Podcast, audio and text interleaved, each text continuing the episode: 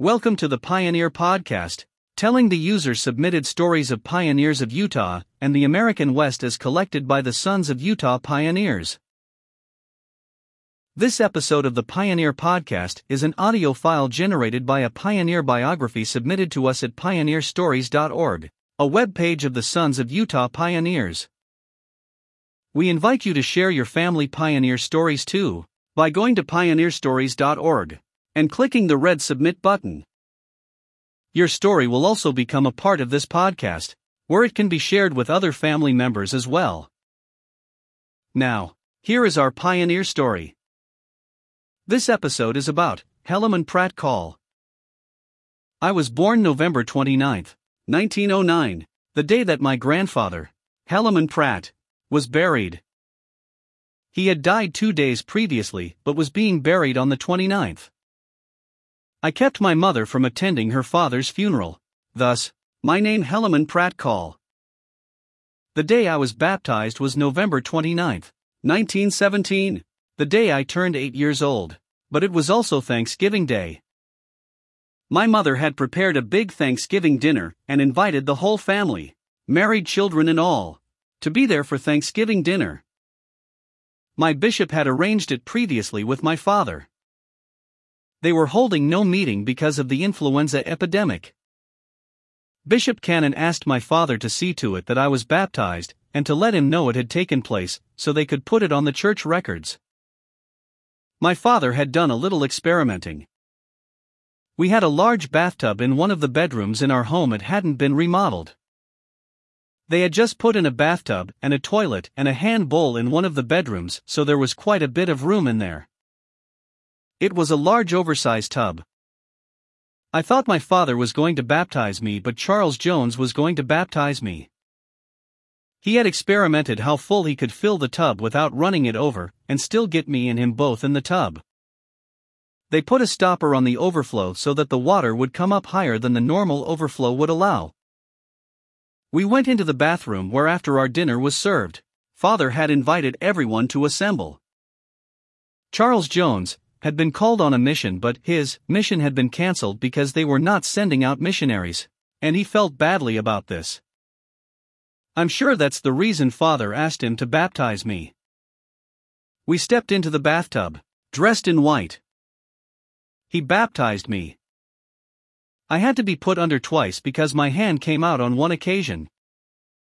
Finally, he got me baptized. I stepped out of the bathtub, gasping, sat down on the toilet seat, and mother wrapped a towel around me. As I sat on the seat of the toilet, my father confirmed me a member of the church, sitting on a toilet seat in the bathroom in our home on 4th East in Bountiful. Years later, I was telling this story after I had become a bishop. An apostle, Elder Kimball, was the speaker in our meeting that day. When I told this story, he stood up and said that approximately the same thing had happened to him. He lived down in Arizona, and there wasn't enough water in the ditch to do a baptism, so they had done it in a bathtub about the same way that it had happened to me. Only his was years earlier, of course. It wasn't during the influenza epidemic. Obituary of Helaman Pratt Call. Helaman Pratt Call, HP, November 29, 09 February 1, 03 born, Colonia Dublán, Mexico November 29, 1909. Son of Willard Call and Leah Pratt Call. He passed away peacefully in Redwood City, CA, February 1, 2003. One of 24 children and survived by only two of his sisters, Beth Call Dixon, Payson, Utah, and Leah Call, L. Chamberlain, Farmington, Utah. He and his beloved wife Merle Rees Call had six children Marlene, Jim, Walker, Pleasant Grove, Neil, Annie, Call, Redwood City, CA, Linda, Lynn, Stewart, Midvale, Alan, Debbie, Call, Sandy, UT, Sylvia, Ben, Brewer, Sandy, UT, Blaine, Joyce, Call, West Jordan, they were married 43 years when she died in 1975. He married Mary B. Kirkham in 1977. Her two sons survive Helaman, Richard, Catherine, Kirkham, Brooklyn Center, MI, and Roger, Judy, Kirkham, Salt Lake City, UT. They enjoyed 11 years of marriage prior to her passing in 1989. Also survived by 38 grandchildren and 67 great grandchildren.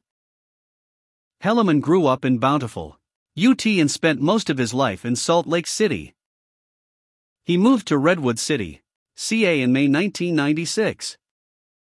He was a lifelong and dedicated member of The Church of Jesus Christ of Latter day Saints and held many positions in the church, including bishop, high counselor, patriarch, and sealer in the Salt Lake Temple. He and his wife Mary served a mission in Oakland, California as directors of the Oakland Temple Visitors Center. He loved attending church and meeting his many friends there. He proudly served his country during World War II in the U.S. Navy and saw action in the Pacific. He received a Bronze Star for injuries sustained when his ship was badly damaged. Helaman was extremely proud of his family heritage and extended family and kept track of his brothers and sisters, nieces and nephews, children and grandchildren. Each one held a special place in his heart, and he looked forward to being with them as often as possible. His children and friends honored him in November 2002 on his 93rd birthday. All who knew him will remember him for his great memory of names, addresses, dates, and phone numbers, keen sense of humor, kindness, consideration, and appreciation for everyone he met. He ended every conversation with I appreciate all you do for me.